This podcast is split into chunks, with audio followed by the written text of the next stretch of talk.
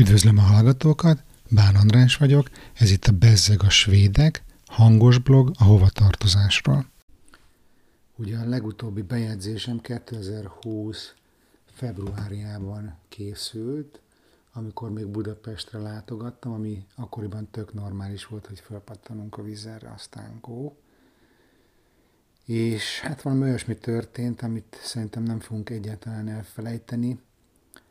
2020 márciusára eléggé bedurvult, főleg Észak-Olaszországban, itt Európában a Covid, a koronavírus járvány, és ez teljes mértékben felforgatta az addig ismert életünket. Úgyhogy pont amikor márciusban indítottam ezt a podcastet, akkor talán nem arra voltak az emberek kíváncsiak, hogy mi van velem, vagy mi, mi volt velem Svédországban, amikor kiköltöztem, hanem mindenki erre a Covid-ra pörgött rá, és egyébként én is.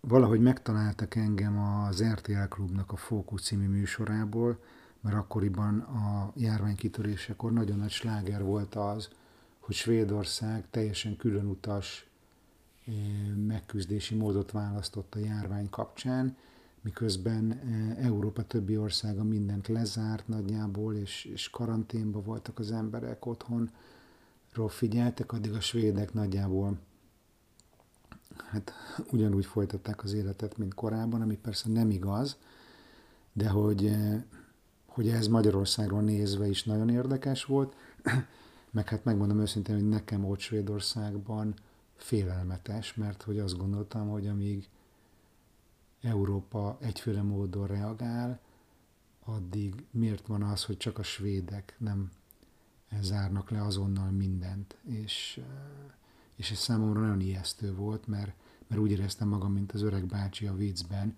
hogy vezet az autópályán, és bemondják a rádióba, hogy vigyázat, egy őrült a forgalommal szemben hajt, mire az öreg megszólal. Mi az, hogy egy őrült, száz meg száz?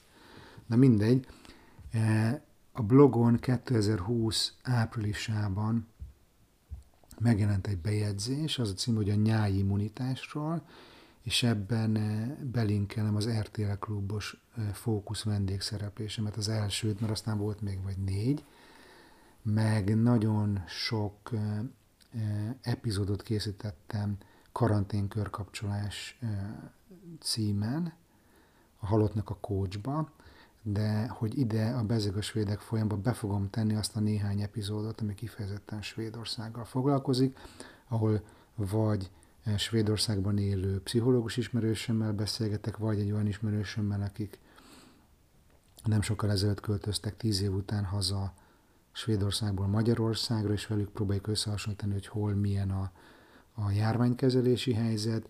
Aztán meghívtak a Political Capital podcastbe is arról is beszéltem, ezeket be fogom tenni a következő epizódokban. És próbáltam nem csak a koronavíruson szorongani, meg, meg ezzel foglalkozni, úgyhogy volt egy másik bejegyzésem is uh, még áp, mi az áprilisban, 2020 áprilisban, annak az a címe, hogy a svédek és a biztonság furcsa kapcsolata. Igen, tudjuk minden, de tényleg mindent, ami csak egy picit is számít, magyarok találtak föl. Ezek a svédek valószínűleg csak véletlenül bot, botlottak bele a dinamit receptjébe. Hello Alfred Nobel. Na jó, volt még a svédeknek egy-két jelentéktelen találmánya a világ számára, mint például a cipzár, a nejlonzacskó, a tetrapak, meg a bluetooth, csak hogy néhányat említsünk a hosszú sorból. Ezek mellett számos olyan dolog van, ami ugyan nem svéd feltaláló agyából pattant ki, mégis a skandinávok vezették be először a világon. Például a sajtószabadság vagy a biztonsági öv az autókban. Az első szériában biztonsági övvel szerelt autó a Saab GT 750-es modell volt, amit 1958-ban mutattak be. Sajnos azóta a márka már megboldogult, de szerintem a mai napig a biztonságos autó fogalma szorosan összekötődik a Volvo-val. A svédek tehát már az 50-es években nagyon sokat adtak az embereknek, vagy az emberek biztonságára, és ez a mai napig fontos szempont itt az élet minden területén. A munkavédelmi felelősök szeme könyvbe lábadna például, bocsánat, egy random svéd építkezés láttán, ahol mindenki szuper védőfelszerelés hord, és művészi állványzaton balettozik hevederrel bekötve. A kisgyerekek első rollerrel, biciklivel vagy görkorival megtett méterén sem lehet már elképzelni, méterét sem lehet már elképzelni bukós isak nélkül. Ez annyira beivódik a svédek bőre alá, hogy a felnőttek is szinte kizárólag bukós isakban kerékpároznak. Én egyébként minden pesti látogatásomnál elszörnyűködve nézem, hogy az emberek mondjuk a Váci úton bukó nélkül tekernek a külső sávban az autók közt.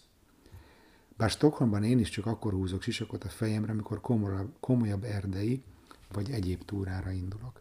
Ez egyébként azóta megváltozott mindig.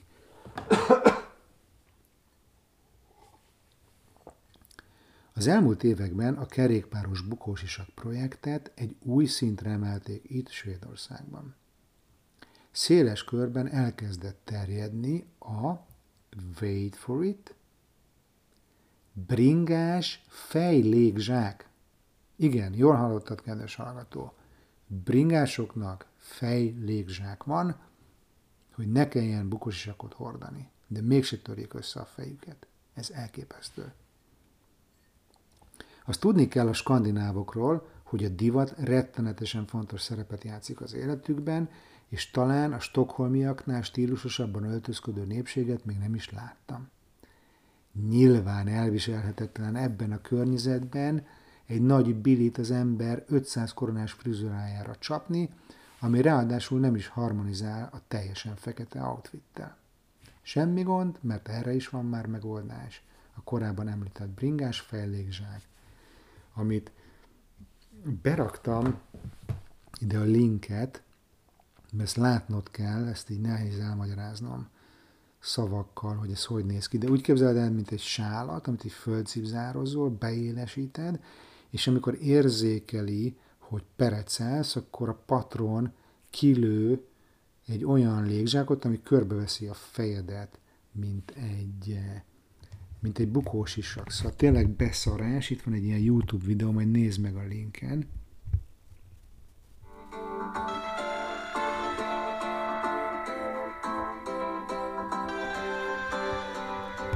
De mindegy, azt hiszem, hogy dumálnak is, inkább leállítom ezt a videót, mert gyere, a adásnaplóban található linken megtalálod, és akkor megnézheted. Szóval beszarás ez az egész, én ezen a ponton már, én már kezdtem vakarni a fejem, hogy tényleg erre van szüksége az emberiségnek? Potom százezer forintért? Tehát ki vagyok én, hogy megkérdőjelezem, sőt megakasszam az emberiség fejlődését, igaz? Valami azonban elkezdett bennem motoszkálni a túlzott biztonsággal kapcsolatban, csak nem tudtam megfogalmazni, hogy mi zavar. Aztán a tavalyi koncertszezon alatt, ahol volt szerencsém látni élőben Beckett és Lenny Kravitzot például, olyan jelenséggel találkoztam, ami végképp kiverte nálam a biztosítékot. Számos koncertlátogató zajcsillapító fülvédőben vagy füldugóval érkezett a rendezvény helyszínére, és azok használatával élvezte idézőjelben végig az audio élményt. Ha még a kisgyerekedre felteszed, akkor azt mondom, hogy oké, okay, főleg ha mondjuk ADHD-s. De nekem ez már túl sok volt. Nem is tudom, hogy mi erre a jó hasonlat, mert az offszerrel kapcsolatban már ellőttük azt, hogy az olyan, mint gumicsizmában zuhanyozni. Talán olyan ez, mint a fol, folpakba csomagolni a nyalók, hát és úgy szopogatni. De mindegy, ezen a ponton nagyot csalódtam a svédek biztonsági játékában. Azt éreztem, hogy ez a bizonyos inga kilengett a szélső pontra. Már annyira óvják az épségüket, hogy ez az élet élvezetének a rovására megy, gondoltam egy ideig. Most viszont a koronavírus járvány kapcsán, amikor Európában a svédek az egyetlen ország, ahol komolyabb korlátozás nélkül hozzák le eddig ezt az őrületet, azt érzem, hogy az inga visszalendült a másik szélső pontjára. Talán túlságosan kipárnázott életet éltek mostanáig a svédek, és elkényelmesedtek? Az utóbbi 200 évben nem volt háború, és 100 évvel ezelőtti éhénység óta semmi komoly baj nem érte őket. Olyan, mintha nem lenne veszélyérzetük. Ezt a képet látom magam előtt a jelenlegi helyzettel kapcsolatban. A világ nemzetei egy-egy autóban ülve haladnak a szavannán, és elérnek egy nagy folyóhoz, ami az utat keresztezi. Ugye ez volna a Covid járvány az én metaforámban. Minden ország kocsia lelassít, van, aki meg is áll, kiszáll, és megméri, milyen mély a víz, vizsgálja, van-e a mederben szikla, ami kitörheti a tengelyt. A svédek is megérkeznek a feltódult kocsisorhoz, de ahelyett, hogy lassítanának, nagy magabiztossággal bekapcsolják a biztonsági jövőket, élesítik a fejlégzsákjukat, fejlégzsákjukat, ráfekszenek a dudára, majd padlógázzal áthajtanak a folyón. Az, hogy kiterük-e a nyakuk ebben, a kamikáze akcióban, majd kiderül a következő hetekben. Addig is behúnyom a szemem, és összeszorított foggal kapaszkodok a majrévasba. Drukkoljatok, én is csak ennyit tudok tenni.